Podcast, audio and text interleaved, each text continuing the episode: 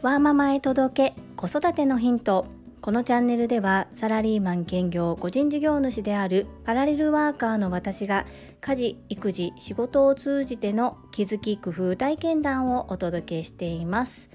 さて皆様いかがお過ごしでしょうか？本日は人とのご縁。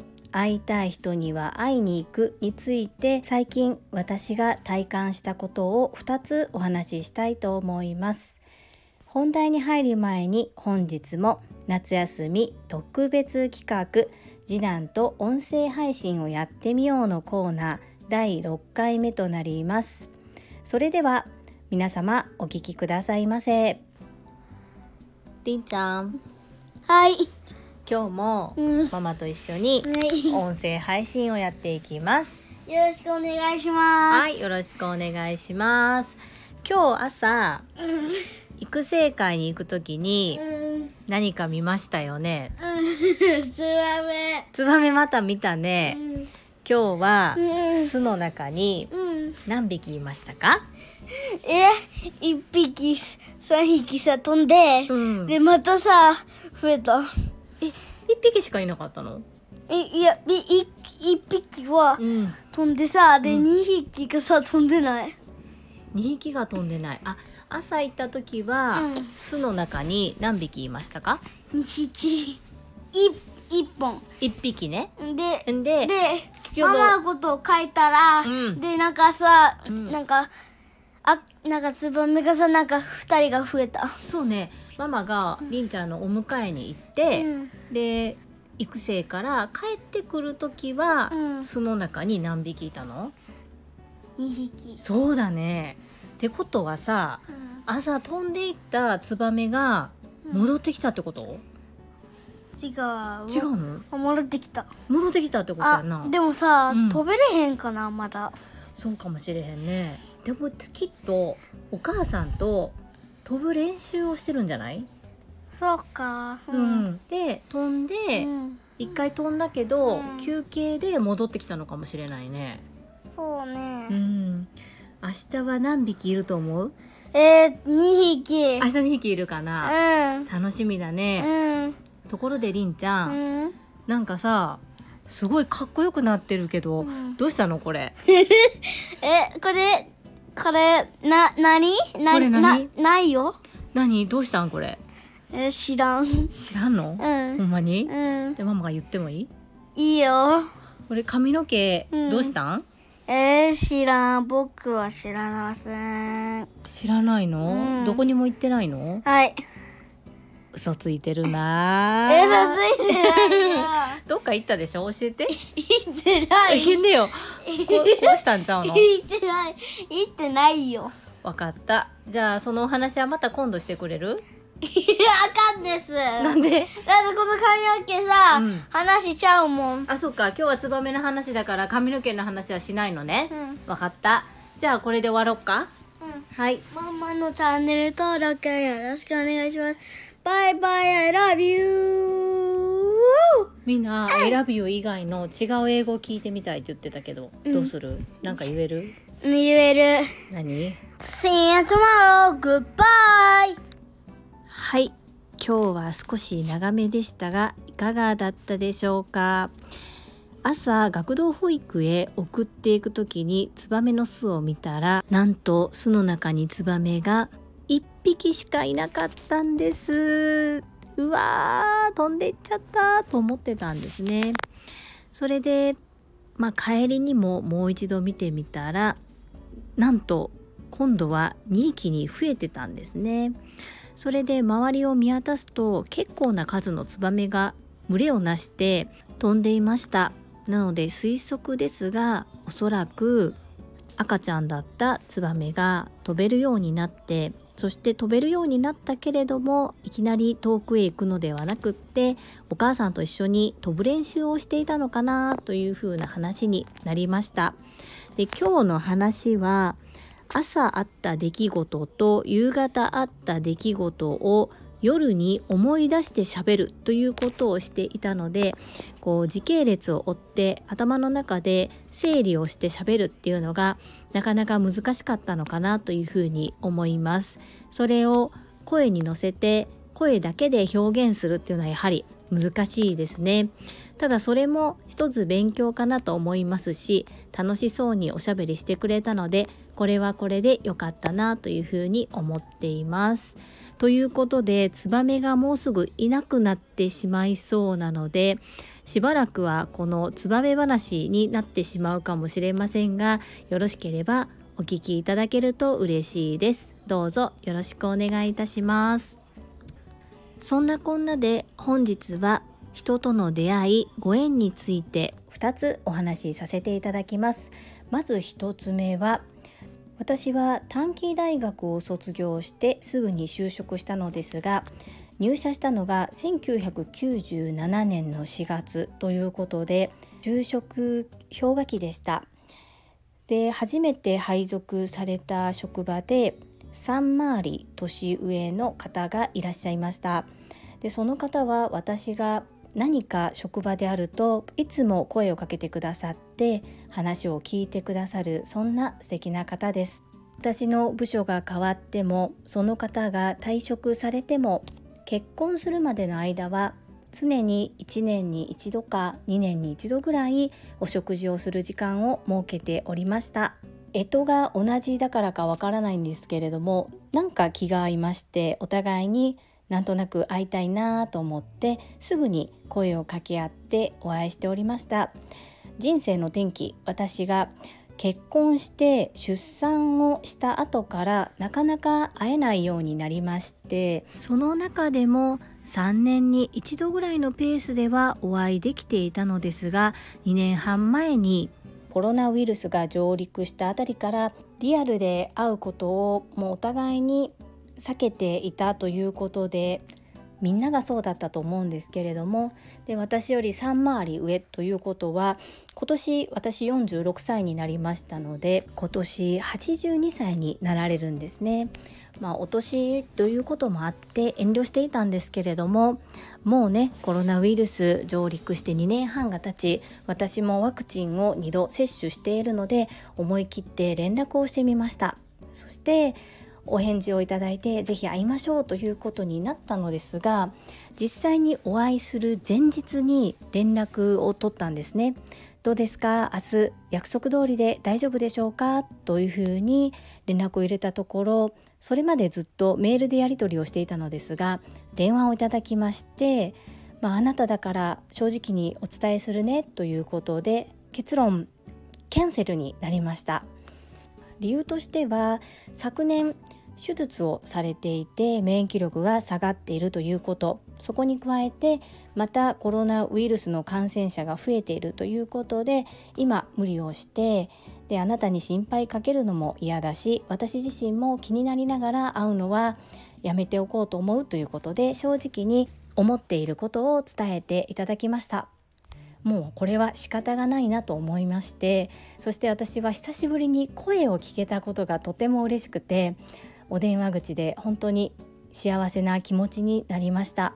そう思うとやはりメールだけではなくって会えない場合はせめて電話でもして声を聞いたり近況を聞いてみるっていうことも大切なことだなと改めて感じさせていただきました。とこの人生の大先輩とはまた時期を見てコロナウイルスの感染拡大が収まってきた頃にでもまた会えたらいいなというふうに思っております。2つ目は3年か4年ぐらい前に我が家に遊びに来てくれた韓国人の方から連絡がありましてで是非家族全員で会いたいということで外食をしてきました。34年前に我が家に来ていただいた経緯っていうのが主人の仕事関係の方で日本語がペラペラの韓国人の方だったんですが主人が私が少し韓国語を知っているっていうことを話題に出したんでしょうね。それで家族で食事いかがですかとお誘いいただき外で食事をする予定だったんですけれども次男がまだ4歳5歳の時で外でじっとすることができない状態だったので我が家に来ていただいて家族で食事をしました。その時のことを覚えてくださっていたようで仕事で日本へ行くのでぜひみんなで食事をしましょうということで行ってまいりました。まあ久しぶりに韓国語を喋って全然喋れなかったんですけれどもそうやって私たちに会いたいと言って来てくださる、ま、そんな風な気持ちに触れて私も会いたい人には会いに行こうという風に改めて思いました。拙い韓国語での会話ではありましたが海外からのゲストと母である私が一生懸命会話をしている姿を息子たちに見せることができて異文化交流楽しいんだよっていうのを分かってもらえたのかなというふうに思っております。この2つの出会いっていうのはタイプが違うんですけれどもいずれにしても会いたい人に会いに行く。これなかなかコロナでできませんでしたので今後とも、まあ、短い時間であったり制限がある中ですが積極的にやっていきたいなというふうに思っております。皆様も会いたい方に会いに行かれていますでしょうか？もし躊躇していたら声掛けでもしてみてください。そして仮に会えなかったとしても全く連絡を取らないのではなくて是非電話で声を聞いてみてください。とても幸せな気持ちになりますよ。参考になれば幸いです。それでは本日もいただいたコメントを読ませていただきます。第327回整理整頓片付けのアウトソーシング。夏休み企画4コメント返信についたコメントです。中島みゆきさんからです。樹里さん親子発信素敵ですね。ご子息のピュアな表現を聞かせていただき心が安らぎました。ポケモン我が家の息子も好きでしたが私は樹里さんのように寄り添えてなかったなぁと反省しました。なのでポケモンの話題を聞いてもちんぷんかんぷんです。日曜日の夜癒し発信を聞けて来週の活力になりました息子さんにもよろしくお伝えください。ありがとうございました。中島みゆきさんはじめまして。コメントいただきましてありがとうございます。朝倉千恵子先生の世界はあなたの仕事でできている Voicy チャンネルではいつもお世話になっております。私も実はポケモンちんぷんかんぷんなんです。ピカチュウぐらいしかわからないんですけれどもとどうしても次男が欲しいと言った「ポケモン図鑑」という本がありまして正直ほとんど読んでないんですけれどもこう物を欲しいというのが結構あまりない子なんですね。でその中でこう学童で見つけた本自分も手元に置いておきたいということだったので私は惜しまず買いましたでも本当に見てないんですでまあ鑑賞用と言いますかまあ買い満足なところもあるんですけれどもそうやってたまに何かこう出てきた時とか調べたい時とかにまあ絵で見てこう指さして私に表示することができるので、まあ、図鑑だしあってもいいのかなというふうに思っています。今回もカタカナが読めませんので指さしてもらってそれを私が代読する形でお伝えしました。中身を完全に熟知できなかったとしても何が好きなのかな？どんなことに興味があるのかなっていうところは寄り添えるのかなというふうに思っております。ちょっと会話が噛み合わなかったりとかちぐはぐな発信になる時もあると思うんですけれども聞いていただきましてありがとうございます。今後ともどうぞよろしくお願いいたします。続きまして第328回発達障害。発達障害児の母の思い夏休み企画5コメント返信についたコメントです。越後屋さんからです。今日も元気におはようございます。まさに夏休みの王道、観察日記ですね。つばめさん、夏休みの間にいつか巣立つのかな？寂しいかもしれないけど成長しているってことだから応援してあげてね。今日は頑張っているポケモン好きのりんちゃんに秘密の情報を教えてあげるね。新たなポケモンジュリリンが現れます。ジュリリンは進化するとジュリタイガーになるんだよ。最強だよ。これは秘密の情報だからまだ誰にも言っちゃダメだよ。でも進化するためにはりんちゃんの応援が必要なんだって。ジュリリンを応援してあげてね。See you later. 越後屋さん楽しいコメントありがとうございます。私のことですよね。新しい進化系のポケットモンスター。そうですね。今年の終わり頃にはジュリリンからジュリタイガーに化けているようにそれを目指してやっていきたいと思います。りんちゃんに応援してもらいながら頑張ります。ありがとうございます。ツバメの巣立ちはもう今日のねレポートもそうなんですけれどももう本当に近いです。本当に寂しい気もするんですけれども結構ね興奮して観察しています。私もね息子がいなければこんなにツバメのことを観察することなかったと思いますので一緒に楽しんでおります。いつもコメントありがとうございます。続きましてユッキーさんからです。今日も素敵な配信ありがとうございます。障害者の雇用は親にとって心配の一つ。親としてミノーファームさんの活動素晴らしいです。こちらでは農業で一般就労できるシステムがあります。私の配信で機会があったらご紹介したいと思います。販売方法の一つとしてメルカリを活用するのも良いと思います。なぜなら送料が安いからです。私は果物をよくメルカリを活用して農家さんから直接購入したことがあります。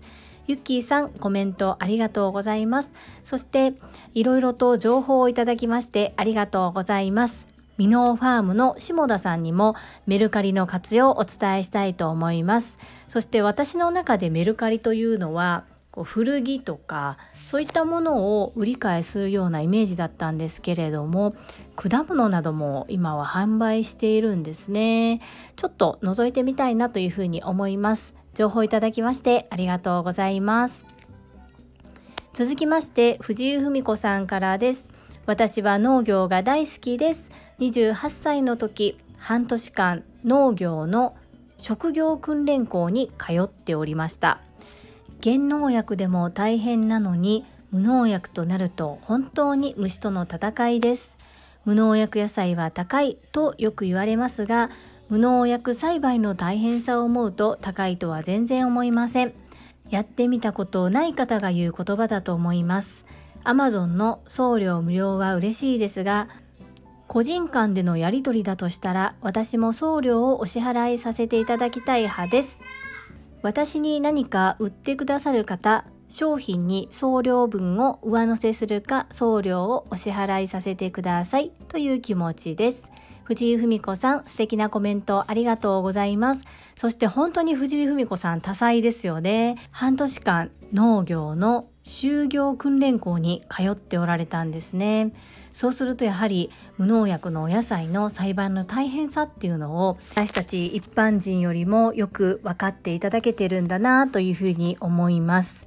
虫も動物もやっぱり美味しいものよく分かってるんだなというふうに思いますよね。やっぱり食べたもので体は作られますので特に成長期の子どもたちの食には私はとても気を使っています。やりすぎると完璧を求めすぎるとしんどくなりますのであくまでもできる範囲で気をつけるようにしております。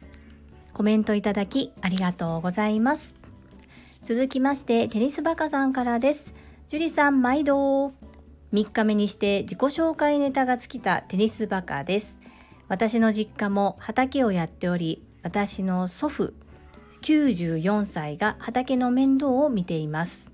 私の弟元農協勤めが祖父の畑を引き継ぎながらやっています野菜を食べると健康になるし野菜を食べてから寝起きが良くなった気がするのは気のせいでしょうか美味しい野菜を食べて健康になるぞおテニスバカさん、いつもコメントありがとうございます。自己紹介のネタいっぱいありますよ、テニスバカさん。先日団長がつけてくださったムードメーカーテニスバカです。でもいいですし、パートナー募集中のテニスバカですもありですし、週末に作り置きをたくさんしているテニスバカです。でもいいですし、10年後にテニスコートを作るテニスバカです。もう本当に無限大にあります。お困りの時はいつでもご相談いただければと思います。おじい様が94歳で畑の面倒を見られている。これは素敵ですよね。今暑いですので熱中症に注意しながらぜひぜひ続けていただきたいなというふうに思います。私もそうです。なんか元気なお野菜をいただくとすごく元気になった気になりますよね。テニスバカさんは本当にまめに体のことを考えながら週末に作り置きをされたりそしてテニスで優勝するための体づくりとしても食に対しての意識がとても高いなというふうに思っております。またいろいろな情報があれば教えてください。よろしくお願いいたします。皆様いつもたくさんのいいねやコメントをいただきまして本当にありがとうございます。本当に嬉しいです。今後ともどうぞよろしくお願いいたします。本日も最後までお聴きくださりありがとうございます。最後に一つお知らせをさせてください。タレントの美容研究家忍者、みやゆうさんの公式 YouTube チャンネルにて、私の主催するお料理教室ジェリービーンズキッチンのオンラインレッスンの模様が公開されております。動画は約10分程度で事業紹介、自己紹介もご覧いただける内容となっております。概要欄にリンクを貼らせていただきますので、ぜひご覧くださいませ。それではまた明日お会いしましょう。素敵な一日をお過ごしください。ママの笑顔サポータージュリでした。